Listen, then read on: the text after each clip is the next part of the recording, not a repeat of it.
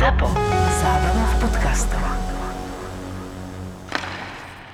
Teďka sleduju, možná to sledujete, je, a když nesledujete, tak sledujte na Netflixe nejlepší sportovní dokument, jaký jsem kedy viděl o Michaelovi Jordanovi uh, Last The. Last Dance. Mm-hmm. Je, to, je to opravdu super. Já se na každý díl dívám dvakrát. Já jsem kdysi hrál basketbal, jak jsem byl mladý.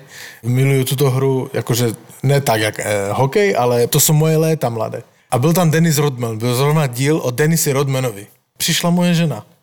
Víte, co řekla? Ježiš, to je Denis. Já jsem u něho byla na pařbě na domě v LA. Čo? Moje žena totiž žila od uh, asi dva roky, od 19 do 21 žila v LA.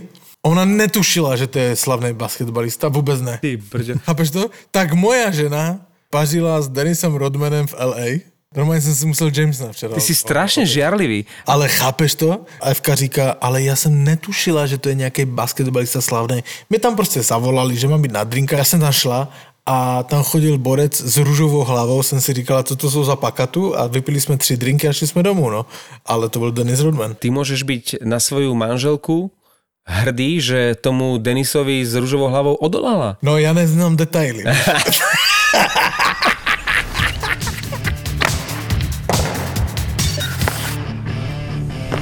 Nehanební hokejoví bastardi sú dnes opäť online a Pavel s Maťom mi prepáčia, ja hovorím našťastie. Doteraz sa spamätávam z minulotýždňovej parádnej akcie u Pavla na terase, takže chlapci ďakujem, bolo to naozaj výborné, ale priznám sa, že posledné dni pijem už fakt len e, kolu s citrónom. Vy ste boli nejaký svieži hneď na druhý deň, mám taký dojem, že vy ste proste vo forme. Na NHL.com by o vás napísali, že ste red hot, ja som mal niekoľko dní zranenie v hornej časti tela, najmä v tej časti tela od krku nahor. Ako sa máte, ako sa cítite po minulom týždni? Eh, Já bych tímto chtěl poděkovat mému úhlavnímu nepříteli Martinovi Fenčakovi za krásné dary, který nám přinesl. Šiltovky podepsané Tomášem Tatarem a zvlášť tričko. A to mě potěšilo, lebo on donesl tričko velikosti M a myslel si, že si ze mě urové prdel, že ho budu mít tak možná na stehnu a já ho normálně obleču a chodím v tím.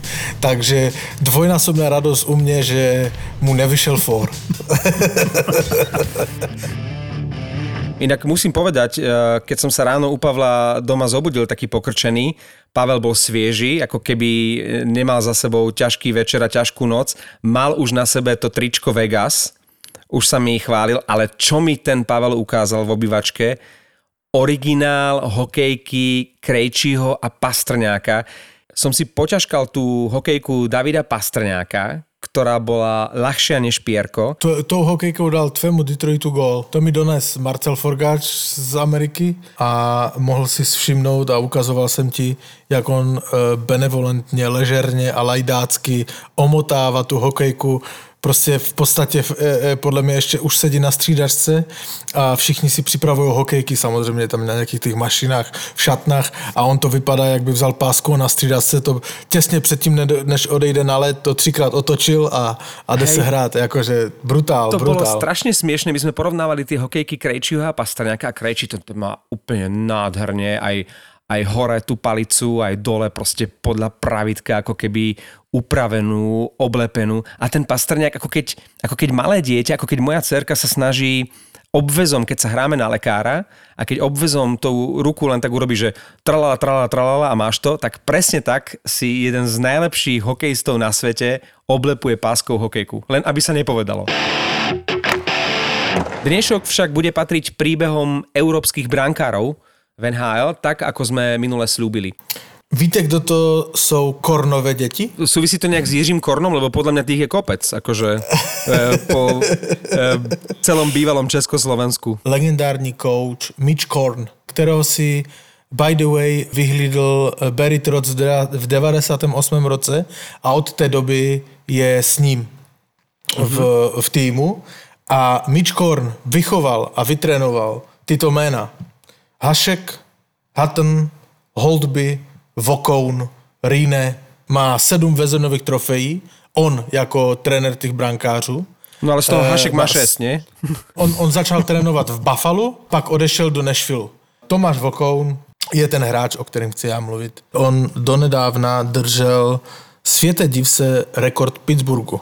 a to 172 minut nepřetržitě nedostal gól. Neporazil ho ani Flery, neporazil ho ani Matt Murray, porazil ho až eh, Tristan Jerry, eh, který měl 177 wow. minut v minulé sezóně. Takže to svědčí i o něm, že opravdu, když byl na vrcholu sil, tak byl jeden z nejlepších golmanů v NHL. Ja ani tak nespomínam na jeho playoff v Pittsburghu, ani na ani na veľmi vydarené obdobie v Nešvile, ale pre mňa je Vokón ten, ktorého jeden z obrancov Floridy zostrelil hokejkou do hlavy. Ani neviem, že aké následky to malo, len si pamätám, ako Vokón dostane gól v drese Floridy a obranca, a neviem, ktorý obranca to bol, a to je asi úplne jedno, sa naštvaný na tú situáciu rozoženie tou hokejkou, chce ju zlomiť o žrtku brány a normálne odstreli hlavu tomu Vokounovi, ktorému tečie krv z ucha.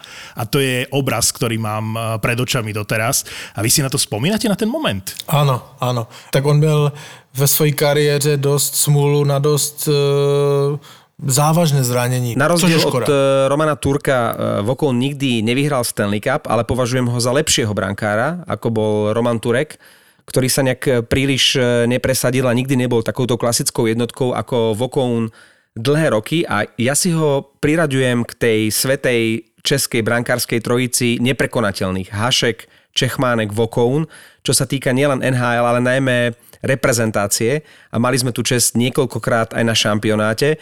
A keď hovoríme o majstrovstvách sveta, tak eh, s Vokounom sa spája najmä šampionát v roku 2010, ktorý on ovládol asi tak ako Hašek Nagano. Jednoducho on vychytal to zlato pre Čechov, bol tam absolútne dominantný a doslova neprekonateľný. Fantastický bránkár, ktorý mohol dosiahnuť viac, a možno aj pod e, vplyvom zranení alebo že nechytal v lepšom týme, mohol dosiahnuť e, veľké úspechy, ale pre mňa to bol veľký brankár a jeden z najlepších českých e, brankárov, aký kedy v NHL chytali. Měl úplně že katastrofálny start do NHL, protože v dresu Montreal Canadiens, který ho draftovali, že v prvním zápase, dokáže si to představit, v prvním zápase dostal za 20 minut 4 góly a byl vystřídán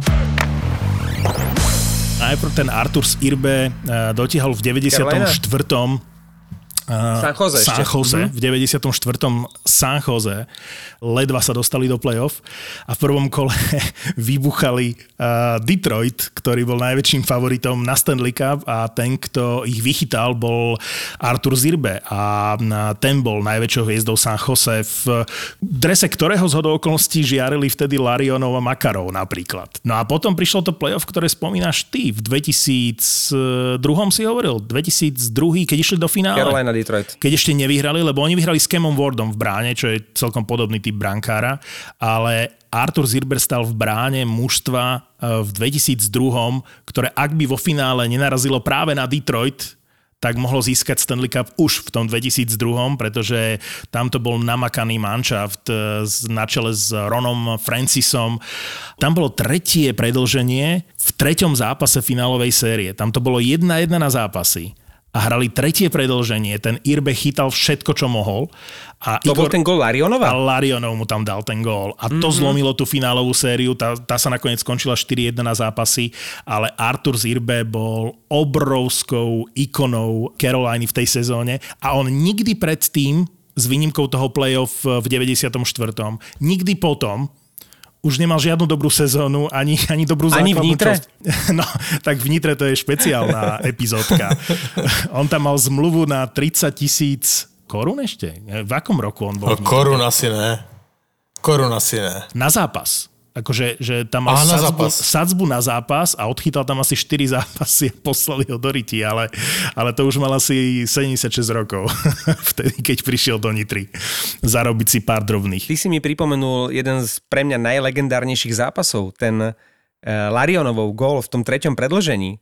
Ten sme s kamarátmi pozerali v Auparku v nejakej herni, ktorá bola otvorená celú noc, aby sme tam mohli ten duel Detroitu s Carolinou pozerať ale aj tá herňa, ktorá bola, myslím, že non-stop, mala svoje limity a keď už ten zápas trval dlho, tak nás vyhodili. Jednoducho potrebovali nad ránom urobiť uzávierku, alebo neviem, upratovačka, upratať a jednoducho nás vyhodili, ale keďže tá herňa mala presklený výklad, tak sme ich uprosili, aby nám v tej telke ten hokej nechali pustený. a my sme nad ránom už úplne zničení po tých 4 hodinách, čo sme ten hokej pozerali, vyšli z tej herne pred ten výklad, tam sme si tak ako prilepili tváre na ten výklad a ešte sme to asi hodinu pozerali, až kým nás vykúpil Larionov tým svojim gólom. A už som úplne aj zabudol, že bol ten Artur z Irbe vtedy v bránke Caroliny. Artur z Irbe nikdy nechytal za Columbus Blue Jackets, lebo sa do nhl po lokaute už nevrátil, ale on bol vymenený do Columbusu Blue Jackets, za ktorý vlastne nikdy nenastúpil. A dnes tam máme ďalšiu lotišskú už v tejto chvíli legendu El- Elvisa. Takže všetko je navzájom poprepájané. Ty si mi ale vďaka tomu Irbemu pripomenul tú sovietskú a ruskú školu. Ja som tiež nikdy nejak e, extra nezbožňoval týchto ruských brankárov, ale Jedného som si nejak oblúbil od e, prvého momentu, ako sa objavil v NHL a volal sa Evgení Viktorovič Nabokov, ktorý e, vyletel ako obrovská hviezda hneď vo svojej prvej sezóne v bránke San Jose. V sezóne 2000-2001 hneď získal trofej pre najlepšieho nováčika, teda Calder Trophy. A to bol už taký trošku jeho predčasný vrchol kariéry, pretože napriek tomu, že potom aj zvyšok kariéry v NHL patril medzi najlepších a hlavne najvyrovnanejších e, brankárov, nikdy ani zo San Jose nedosiahol výraznejší úspech a nikdy nevyhral e, väzinovú trofej. Akurát e, v 2008 sa stal finalistom väzinovej trofeje, keď predstavte si, on za tú jednu sezónu odchytal 77 zápasov. To je niečo už týchto časoch asi e, neprekonateľné, neuveriteľné. To znamená, že dobre to rátam, v piatich zápasoch za celú základnú časť nestal v bránke iba a z tých 77 zápasov e, zaznamenal 46 víťazstiev, ale ani vtedy to na e, väzina trofy nestačilo. V San Jose si ho doteraz veľmi vážia. V 2018, teda pred dvoma rokmi, ho uviedli do Siene Slávy, San Jose Sharks a o rok neskôr sa stal e, trénerom brankárov e, San Jose, ktorým je doteraz.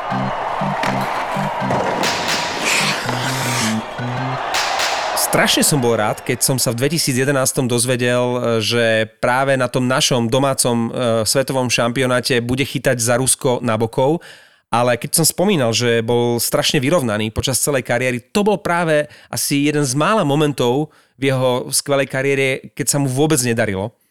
A práve na tom šampionáte doslova vyhorel, hovorilo sa, že je zranený, boh vie, či to bola pravda. On nastúpil aj proti Slovensku e, v Bratislave na šampionáte, ale ten zápas nedochytal. Napriek tomu, že Rusi vyhrali, my sme ešte v polovici zápasu vyhrávali 3-2 a práve po tom treťom góle, ktorý dal Laco Nať, Nabokov odišiel z brány, vystriedal ho Barolín, vôbec sa mu nedarilo a viete, no Rusi nepovedia, aká je pravda, nevie sa doteraz, alebo nezverejnilo sa doteraz, či sa urazil, jednoducho ten turnaj už potom ani nedochytal. Odišiel z výpravy, hovorilo sa, že je zranený, bovie, kde bola pravda, ale bol to neslávny koniec Evgenia Nabokova v ruskej reprezentácii. Napriek tomu myslím si, že v NHL patril medzi najlepších ruských brankárov, napriek tomu, že je rodak z Kazachstanu a pre mňa to bol rozhodne najsympatickejší, možno s Chabibulinom ešte, ktorý má Stanley Cup stampov, najsympatickejší ruský brankár, aký doteraz Van Hal chytal. Ilia Brizgalov má Stanley Cup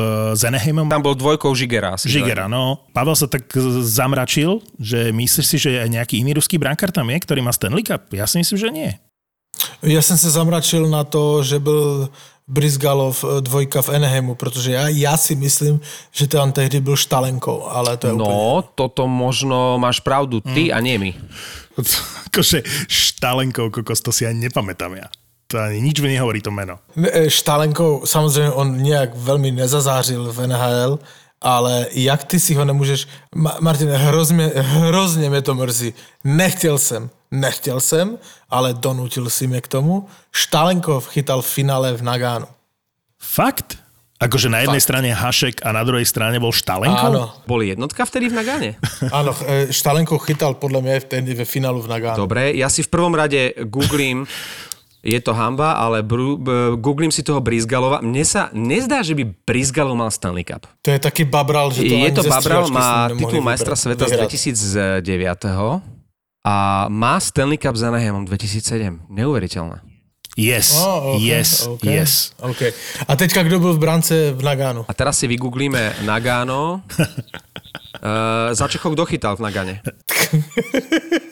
Rusko To si z toho zostala už dala kozy. 1998, Andrej Trefilov a Michail Štalenkov. Jeden lepší než druhý. Tak, a tu sa Ako dostávame... pamätám si oba mená, ale neboli to žiadne superhviezdy v tom čase. Ale poču, no super hviezdy, ale ja som eh, si hodil do Google ruských bránkarov v NHL, ale historicky. Rusi mali veľmi málo brankárov v NHL, to by sme spočítali na prstoch eh, dvoch, možno troch rúk maximálne a viac brankárov v NHL mali aj Fíni, aj Česi, o Švédoch ani nehovoriac. Eh, Z tých ruských brankárov, ja keď som sa na tú zostavičku pozrel, tak eh, pre mňa jedine Nabokov a eh, Chabibulin sú nejaké veľké mená. Zvyšok, Vasilievský. no tak ale to už sa bavíme o súčasnosti. Ale boli časy, keď sa Rusi, a to, čo som spomínal o Nabokovovi na majstrovstvách sveta v Bratislave v 2011, tak to len potvrdzuje, že Rusi sa dlhé roky trápili e, s brankármi a možno práve potom, ako bola teraz éra švédskych alebo hlavne teraz fínskych brankárov, e, budeme svetkami éry ruských brankárov a v už začínajú hľadať a vnímať e, tých mladých ruských brankárov, že by mohli byť relatívne lacní a, a nádejní do budúcnosti, tak možno práve teraz máme pred sebou éru e, mladíkov v, z Ruska v bránke. No jednoznačne. Na Manhattane budú Georgiev so šestorkinom a na Long Islande budú Varlamov, ktorý tam zostane predpokladám a Grajsovi sa končí zmluva a namiesto neho podpíšu Iliu Sorokina, čo je najlepší brankár KHL už e, druhú či tretiu sezónu. Takže to je veľká vec, že v New Yorku štyria ruskí brankári, nie? Dvojka Naboková v San Jose bol vlastne Kyprusov, ktorý uh, bol vytredovaný zo San Jose do Calgary a hneď v nasledujúcej sezóne vlastne ich priviedol do finále Stanley Cupu. Ale kto prišiel vlastne za Kyprusova do San Jose. Kyprusov, keď išiel eh, do Calgary, tak výmenou prišiel podmienečný výber mm-hmm. v drafte a ten conditional pick sa zmenil na uh. Takže e, veľmi pekný trade, e, ktorý vyzeral jednostranne a nakoniec vlastne doteraz ten Vlasic e, je hviezdou obrany San Jose a Kyprusov má za sebou úžasnú kariéru v NHL a je to, je to v podstate podľa mňa jeden z najlepších brankárov Calgary v histórii. To je ani neviem kto, Mike Vernon, kto bol ešte v, Ke- v Calgary? Podľa mňa Určite Mike Mika Vernon. Kyprusov Mike je, Vernon. je legenda totálna. Ale niekde som si odfotil brankárov, ktorí prišli po ňom, a to vám musím teda prečítať tú zostavu brankárov Calgary, ktorí prišli po Kyprusovovi, ktorý keď skončil kariéru, tak potom ta, tam vystriedali brankári.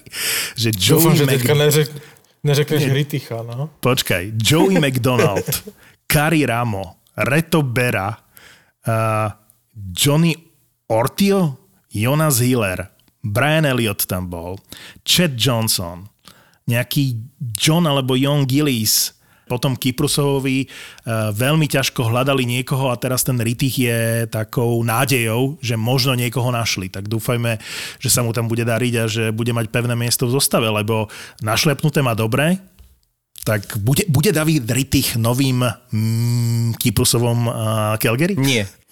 Áno. Ale ja som rád, že si spomenul uh, Mikea Vernona, lebo však Mike Vernon je ten, ktorý vychytal Calgary jediný Stanley Cup a potom prestúpil do Detroitu a vychytal aj Detroitu Stanley Cup. Takže jednoznačná legenda uh, Calgary, alebo brankár číslo 1 Mike Vernon, ale myslím si, že Uh, Mika Kyprusov mu šliape na pety, najprv čo sa týka popularity. Kyper bol vždy veľmi obľúbený medzi fanúšikmi a ty sa pýtaš, či to bol najlepší brankár Calgary. Asi nie, keďže tam je ten Vernon, ale možno práve Mika Kyprusov bol najlepší fínsky brankár, aký kedy v chytal. Ja som si sledoval fínske diskusie práve na tému brankárov a väčšina Fínov, ako nerátam takú tú éru ešte z minulosti, keď chytali Jarmo Milis a Markus Ketterer, hej, to boli legendy, ktoré sme poznali z majstrovstiev sveta. Ale v rámci NHL myslím si, že by si Fíni vybrali práve Miku Kyprusova. Že to bol najlepší ich brankár, aký kedy chytal v NHL doteraz. Tak ale on byl i velký sympatiák, Hej, ne? áno. On mi, mi, se, mi, se, mi se velmi páčil, jak on vystupoval a když sundal masku, tak Hej. to je velmi subjektivní teďka pohled, ale když sundal v zápase masku, tak se vždycky usmíval, nebo byl tam vtípek nějaký. On byl velmi sympatiák. No nikdy nevyhral Stanley Cup, má jednu väzinu pre najlepšieho brankára rovnako ako Pekarine a Tukarask, ale viete, kto bol prvý fínsky brankár, ktorý vyhral Stanley Cup? A v pozícii jednotky? No, ono to nebola pozícia jednotky. No v play-off áno. On v play-off No, jednotka, ale takže už ako vieš. celý ten príbeh Kristobola Jueta je vlastne eh, veľkým víťazstvom Antiniemiho, Mhm. ktorý z pozície dvojky vlastne vytlačil Jueta a získal Stanley Cup. ale dokázal v tom našlapanom Chicagu vyhrať Stanley Cup napriek tomu, že vlastne celú sezónu bol len dvojkou. To je, to je neuveriteľný príbeh. Ten Niemi dochytal uplynulú sezónu v Jokerite, e, v KHL mm-hmm. ako náhradný brankár a v 19 zápasoch má priemer inkasovaných gólov 3,21 a 88% úspešnosť. A keď sa bavíme o fínskych brankároch, tak ja nesúhlasím, že Kyprusov bol najlepší fínsky brankár v NHL. A Pre mňa bol? aj Pekarine, aj Tukaras sú lepší brankári ako- Kyprusov. Ale Kyprusov je pre mňa akože v prvej trojke určite. No a Rask je jediný z fínskych brankárov, ktorý má v tejto hviezdnej spoločnosti double, teda aj Stanley Cup, aj keď v pozícii dvojky z roku 2011, aj Vezinu. Uh, Rask nikdy nechytal v NHL za iný klub ako za Boston. Napriek tomu, že ho draftovalo Toronto, ten príbeh sme už eh, spomínali. Tam je zaujímavé to, že eh, Toronto počítalo, viete, s akým brankárom, že to bude pre nich budúcnosť? Ako sa volal ten brankár, ktorý vychytal Kanade zlato na juniorskom svetovom šampionáte? Ten brankár sa volal Justin Pock a pred pár rokmi sme ho videli chytať aj v Bratislave a bol to katastrofálny brankár. To, bol, to bola diera, to, to, to bol omyl. Tento Justin Pock, to bola taká brankárska hviezda v Kanade ako neskôr Kerry Price. Jednoducho, to bol pre nich ten správny muž, ktorý bude kráľovať v brankovisku Toronta a on absolútne zhorel. On prakticky vôbec sa tam nechytil. Čiže oni rátali s Justinom Pogom a keďže toto bola pre nich jednotka do budúcnosti, oni vôbec e, nemali záujem o nejakého Fína, nejakého Raska a preto ho vymenili do Bostonu za Andrew Raycrofta, ktorý bol tiež mladý, nádený a on mal robiť uh, tú dvojku Justinovi Pogovi. Raycroft odchytal necelé dve sezóny za Toronto, Justin Pog ani to a Tukaras chytá v Bostone doteraz. No a preto sa hovorí, že pre Toronto to bol asi najhorší trade eh, v histórii. No a Tukarask je medzičasom už aj klubový rekordér v počte odchytaných zápasov, aj v počte víťazstiev na poste brankára v Bostone. Má zmluvu ešte aj na ďalšiu sezónu, takže možno ten zlatý klinec, tú čerešničku e, má pred sebou, ale radšej ako všetky tie skvelé štatistiky Tukuraska e, poviem štyri veci, ktoré sa mi zdajú na tomto fínskom brankárovi sympatické. Prvá, že v sezóne 2012-2013 si len tak odbehol počas lockoutu do Plzne, kde zo 17 zápasov vychytal 12 víťazstiev a bolo to strašne sympatické, že taká super hviezda príde do Plzne a chytá tam na tej mega svetovej úrovni. Po druhé, že je náruživý amatérsky bubeník, keď nedávno mu na ceremoniáli odovzdávali cenu za 500 odchytaných zápasov, tak dostal bubenícky set Metaliky a dokonca tam v rámci tých video odkazov bol aj odkaz od istého bývalého dánskeho tenistu Larsa Ulricha, ktorý medzičasom zavesil tenisovú rakitu na klinec a stal sa bubeníkom skupiny Metallica. Má tie bubny doma v pivnici a keď sa potrebuje odreagovať, tak eh, si tam zabúcha. Že je rodinne založený, to sa mi na ňom veľmi páči. Nedávno sa stal už trojnásobným ocinom, má doma tri baby.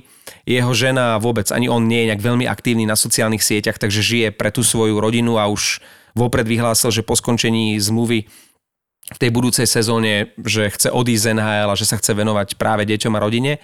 No a napokon po štvrté páčila sa mi jeho veľmi kamarádska, bezprostredná a veľmi, veľmi prajná reakcia na predloženie zmluvy s Jarom Halákom, ktorý je jeho dvojkou, ale zároveň aj konkurentom, ktorý chytá veľkú porciu zápasov a napriek tomu si s tým tukom veľmi dobre rozumejú a tvoria jednu z najlepších brankárskych dvojíc v NHL. Tak toto sa mi na Tukovi Raskovi páči a ak sa mu podarí ešte v tejto alebo v tej budúcej sezóne vyhrať ten Stanley Cup so silným Bostonom, môže byť kandidátom číslo jeden na to, aby bol hodnotený ako vôbec najlepší fínsky brankár všetkých čias.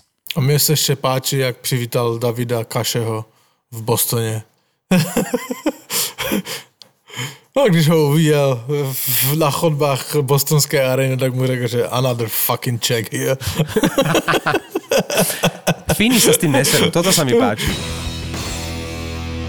Tak sme sa bavili o tom Chabibulinovi, že vychytal pre Tampu Stanley Cup v 2004 a všetci fanúšikovia Calgary by ti povedali, že to bola nespravodlivosť, lebo oni tam v šiestom zápase doma uh, dali gól, akurát vtedy nebola videotechnika na takej úrovni. 5 minút pred koncom, mohli ten šiestý zápas vyhrať 3-2 a a história by si to pamätala inak, ale nakoniec to vyhrala tá Tampa a aj posledných, neviem koľko to bolo, 10 minút v tom 7. finálovom zápase, to bolo, že na jednu bránu, to bola až hamba v Stanley Cupe, že mužstvo vyhrá Stanley Cup a posledných 10 minút nevíde z obrannej tretiny.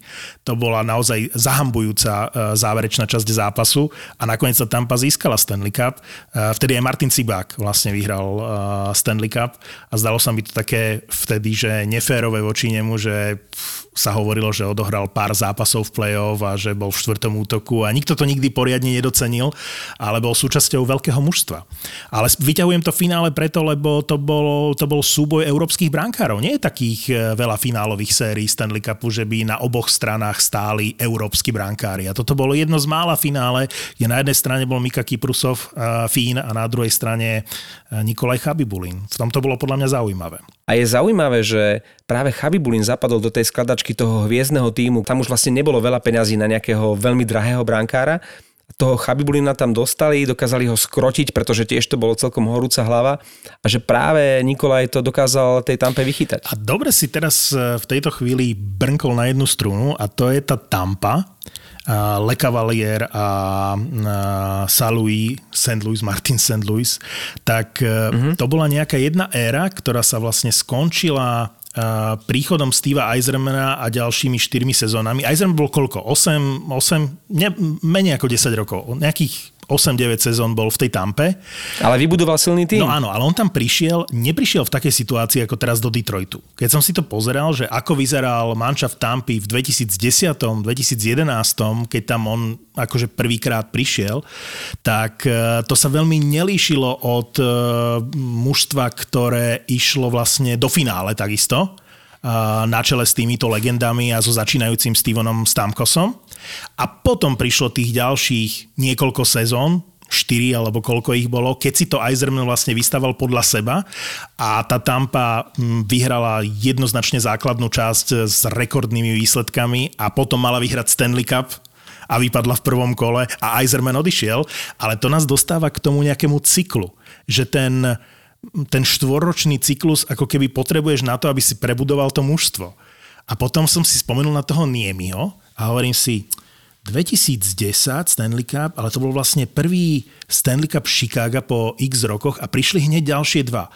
A teraz keď si porovnáš tie mústva 2010, 2013 a 2015, eh, vo všetkých bol samozrejme Hossa, Taves, Kane, eh, Keith, Seabrook, tak to boli, to boli mužstva, ktoré popierajú túto teóriu, že prebuduješ mužstvo a potrebuješ 4 roky. Oni to postavili na nejakej šestici hráčov, ktorá tam bola celé to obdobie a vždy to doplnili a každý z tých rokov, keď to vyhrali, vyhrali s úplne iným mužstvom. Čo je, čo je myslím si, že s, s, spätne, keď sa na to pozerám, aj z pohľadu súčasnej NHL takmer nemožné. Trikrát za 5 rokov vyhrať Stanley Cup s tromi rôznymi mužstvami, to je akože klobúk dole s odstupom času. A keď už sa dnes bavíme o tých brankároch, tak je úžasné, že to dokázali vlastne s brankármi, ktorí nikdy nepatrili medzi tie najväčšie hviezdy alebo medzi tých brankárov, ktorí by nebodaj e, kandidovali na väzinovú trofej.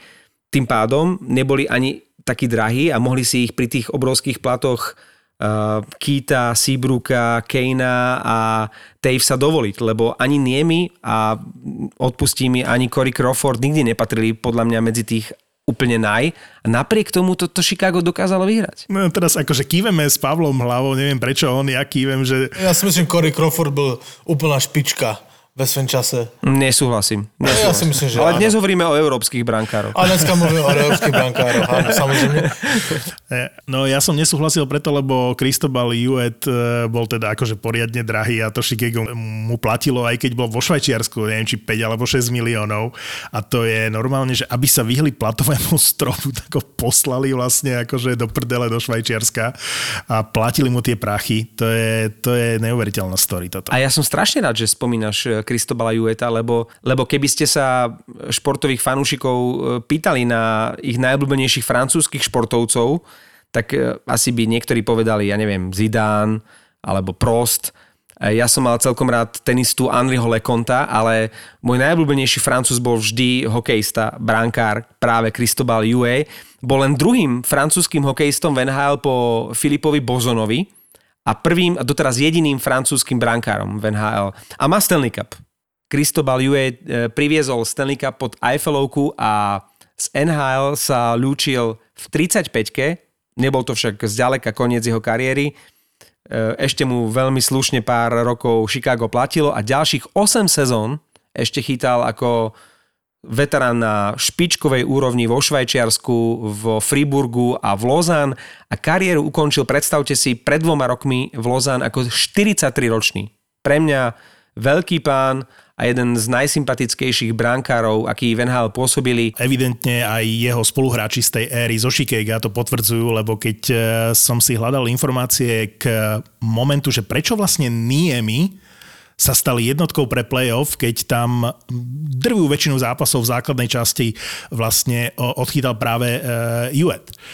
A tá, našiel som informáciu, že on dostal sedmičku v nejakom zápase a my sme sa bavili o tom Quenevillovi, že aký je to dobrý tréner, ale Jued na to zareagoval, že po zápase za mnou prišiel Quenville a povedal mi, odteraz je jednotkou Niemi. A že bol veľmi nahnevaný, ale že to spracoval a vďaka tomu, ako on zareagoval na túto vec, mu umožnili návrat ako keby do Švajčiarska a neposlali ho do Riti niekam do AHL. Keď si to tak zoberieš, tak vlastne na toho Jueta všade, kde pôsobil, spomínajú len v dobrom. On robil pravidelne párty, keď bol Super Bowl, tak pozval celý manšaft, celý realizačný tím, všetkých chalanov, zaplatil pitie, catering, uňho doma a to bol presne tento párty človek, eh, ktorý sa rozdával, takže bol v kolektíve naozaj obľúbený. Mám ho ešte radšej teraz po týchto slovách. To je něco, něco jak já, človeče, tak si teďka... Úplne, to som chcel práve povedať. A nebyť tejto korony a zatvorených hraníc, tak ťa posielame do Švajčiarska. Ale nebudeme ti to platiť. Inak, ve, pozor, pozor, pozor, ve Švýcarsku bych inak asi byl. Teda doufám, kdyby mě moje žena pustila.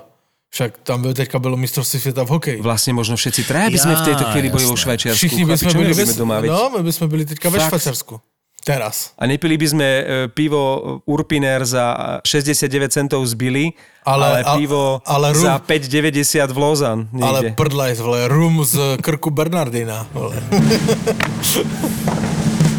Ale tak je třeba vzpomenout i, i velikána um, NHL a to z afrického kontinentu. Kölcik. Haha, bravo. Ale je to, je to originál Nemec, lebo mm, v, pozrel som si video, kde on hovorí, že vlastne len nedopatrením sa narodil v Juhoafrickej republike, lebo jeho rodičia boli nejak, pracovali v, hotel, v hotelovom Okay, biznise. ale- A preto boli v Juhoafrickej republike. Pokiaľ tam boli obaja rodičia a že nebol tam len tak otec na predlžený víkend, je to OK. Ty jsi strašně detailista. Já jsem to chtěl vnést afrického brankaře do NHL a ty jsi to tak sundal. No nevadí. Olaf Klcik, ale To ako v, v rámci témy Európsky brankár. v rámci, eur, v rámci témy evropských brankářů jsem, jsem chtěl připomenout afrického brankáře. On bol dokonca takou legendou už počas tých eh, sezón, keď chytal, že sme až zabudali, že je vlastne Nemec. Eh, Vtedy to nebolo ešte také bežné, že by Nemci hrali nejaké prvé husle v tých tímoch NHL a ten Kölcik bol totálnou jasnou jednotkou a nikto si ani nespomenul, že je to nejaký nemecký brankár, že je to skôr výnimka, ktorá potvrdzovala pravidlo. A je fajn, že v dnešnom eh, podcaste sme mali toho možno jedného z najútlejších brankárov novodobej éry NHL, Artursa Irbe, a jedného, z ktorý predznamenal tú éru tých obrovských brankárov, lebo on mal prezivku Godzilla, dokonca mal potom eh, aj na maske. A Godzillom bol eh, 100 kilový, mal 190 cm, naozaj ho bola plná bránka, on bol ten jeden z tých prvých obrov tej, tej novej éry eh, NHL a bolo veľmi ťažké mu dať gól. Ale co se mi vrilo do paměti a jak jsem si prožil YouTube a v podstatě až teďka jsem si toho všiml, když v 2018 vyhrál Washington Stanley Cup, tak je to přesně 20 let od toho, když v 98. byl Washington ve finále Stanley Cupu s Detroitem. A tehdy si samozřejmě chytal Kelcik. Chytal výborně. Ale samozřejmě na rozjetej Detroit eh, musíme sklonit eh, před Markem, tehdy neměl. Dobre si to povedal. Ale tehdy. Ale tehdy říkám. Zdůraznuju tehdy. A, To mi je jasné, Pavle, bohužiaľ, áno. ale co se mi líbilo, to chci dopovědět jenom, teďka Ovečkin s Backstreamom, když vyhrali uh, svoji konferenci, Backstream s Ovečkinem jako prvního zatáhli za ruku na led Olefa Kelciga, ať si to vychutná ještě jednou po 20 letech a oni mají dokonce fotku, jak je týmová fotka, když se nesmí dotknout toho poháru a jediný mimo realizační tým, tam stojí Olaf Kelcik. To sa mi veľmi páčilo. To som chcel pripomenúť. Jenom. Neviem, či on bol úplne mimo realizačný tým, lebo on na tom Stanley Cupe je. On tam musel byť v pozícii buď trénera brankárov, alebo Ne, ne, niekoho ne, takého. tehdy, už, on tehdy bol... už nebyl trenér brankáru, je to majitel klubu Free City Americans, uh, VHL. Uh, je majitelem klubu, má to spolu s uh, Stu Barnesem, dalším veľkým hráčem NHL. Uh, ja som sa chcel vrátiť k, k tomu 98. a som ti vďačný, že si mi to pripomenul. Lebo vlastne to je jedna z najlegendárnejších eh, playoff sérií, keď som bol priputaný k obrazovke a vďaka dvojici Bondra Zedník som fandil Washingtonu a bolo to semifinále proti Buffalo, oni vyradili to Buffalo. Tehdy Buffalo s Haškem. Áno, to, to Buffalo vlastne o rok išlo do finále, lebo to bol veľmi kvalitný veľmi tým. Silné, veľmi silné. Veľmi silné Buffalo. A to opäť len počiarkuje to, aký bol úžasný ten eh, Washington. A vtedy tam eh, Peter Bondra hral rozhodujúcu úlohu v tom týme, dával jeden gól za druhým a je to legendárne playoff. Pre mňa 98. a semifinále proti Buffalo je proste veľká, veľká vec a Olaf Kelcik bol famózny. Pre mňa, keď sa povie Olaf Kulcik, ešte mi napadne jedna príhoda alebo skôr reklama. Neviem, či sa dá ešte stále pozrieť na YouTube, keď Olaf Kulcik fantasticky zahral uh, paródiu na brankárov, alebo možno to bola paródia na reklamy. Išiel s nejakou slečnou do Noble podniku, sadli si k tomu prestranému stolu a priniesli im nejaké červené víno a on ako správny NHL brankár čo urobil? Tým vínom si začal tak olievať tvár, ako to robia brankári, keď sa chcú osviežiť. Vynikajúca reklama a veľmi vtipné video. Natočili to na jeden take, našťastie, že sa nemusel polievať viackrát a prišiel, že nemal spodné prádlo na sebe a že žena o tom nevedela, že nakrúca takúto reklamu. To znamená, že prišiel domov bez spodného prádla, A smrdel od vína.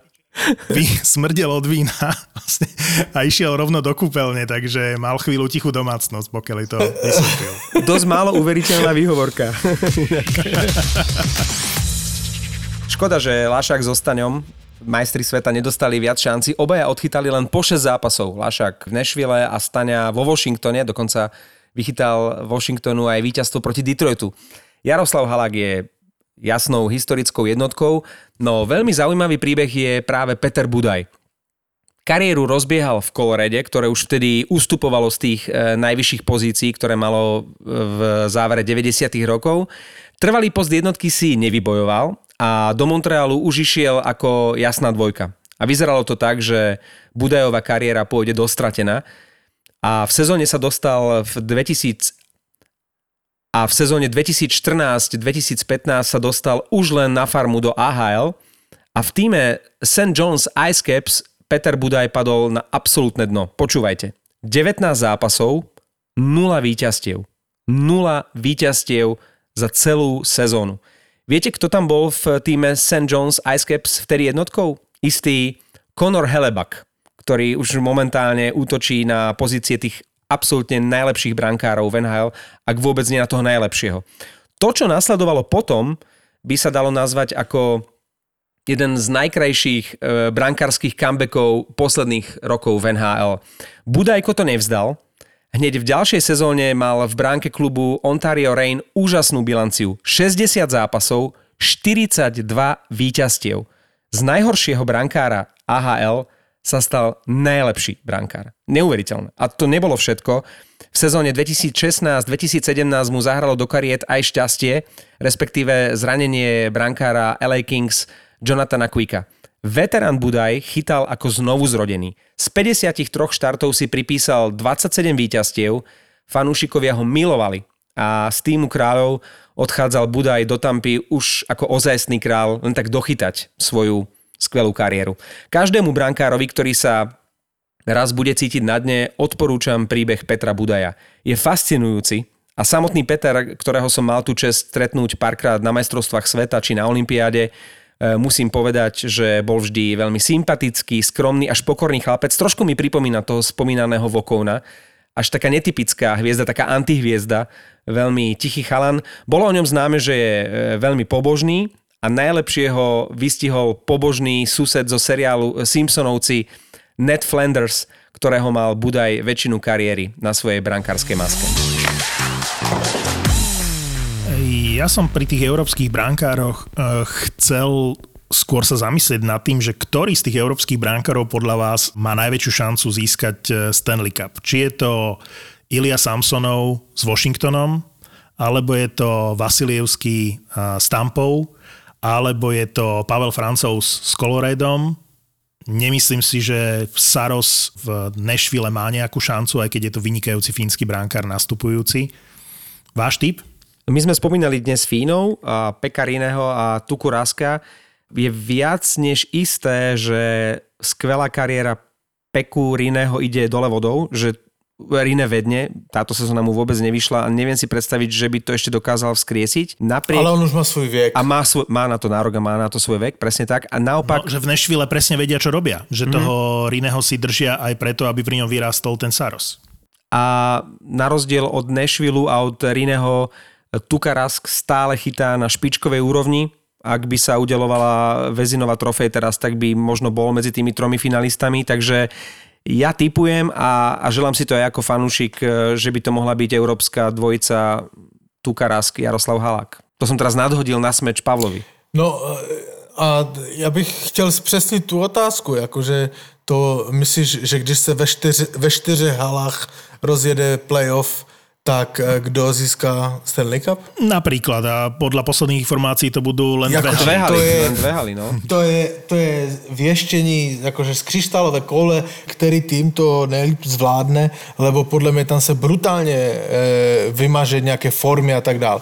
Ale kdyby sme vzali konec konec sezóny, předtím, než se přerušila, tak ti řeknu, že podle mě z pozicí dvojky Robin Lenner ve Vegas. A jasné, Fléry. A z pozicí jednotky uh, stejně jak Marek. Tukarask uh, v Bostone. Ja si myslím, že tá Tampa mala úžasnú formu a že Vasilievský by bol, je bránkár schopný vychytať uh, playoff. A pre Tampu je to trochu nefér, toto, čo sa teraz udialo s tou koronou, lebo to je presne 2004 rok, keď oni získali Stanley Cup a mohli s tým týmom získať ďalší Stanley Cup, akurát bol lockout. A teraz mali našliapnuté na Stanley Cup, prišla do toho korona úplne všetci vyšli z tempa a vlastne tá dobre rozbehnutá sezóna, ktorá sa pokojne mohla skončiť Stanley Cupom, ako keby tej Tampe zobrala ďalší Stanley Cup. Vieš, že, že lockout v 2005 a teraz tá korona ako keby zobrala dva Stanley Cupy Tampe. Z môjho pohľadu. Neso, ne, nesouhlasím s tebou, lebo tam byli mužstva, ktoré mieli o hodně lepší formu. Boston, Vegas, uh, St. Louis, tu sa, to, tu sa, tu to sa nezhodneme. Pre mňa, pre mňa Tampa bol jasný favorit do play-off a keby sme normálne v tej sezóne išli a opýtali by ste sa ma, kto získa Stanley Cup, tak vám pred play-off poviem, že sú iba dve mužstva, ktoré e, favorizujem a to je Tampa a Colorado. Až tretí by bol Boston až štvrté Vegas. Bože, a to som čakal ešte Toronto a Vancouver. No. Ja s Martinom tiež nesúhlasím, ale jednu myšlienku si osvojujem, to čo povedal e, Martin, citujem, vytriezvel som. Máme týždeň po našej grilovačke a už tiež som vytriezvel.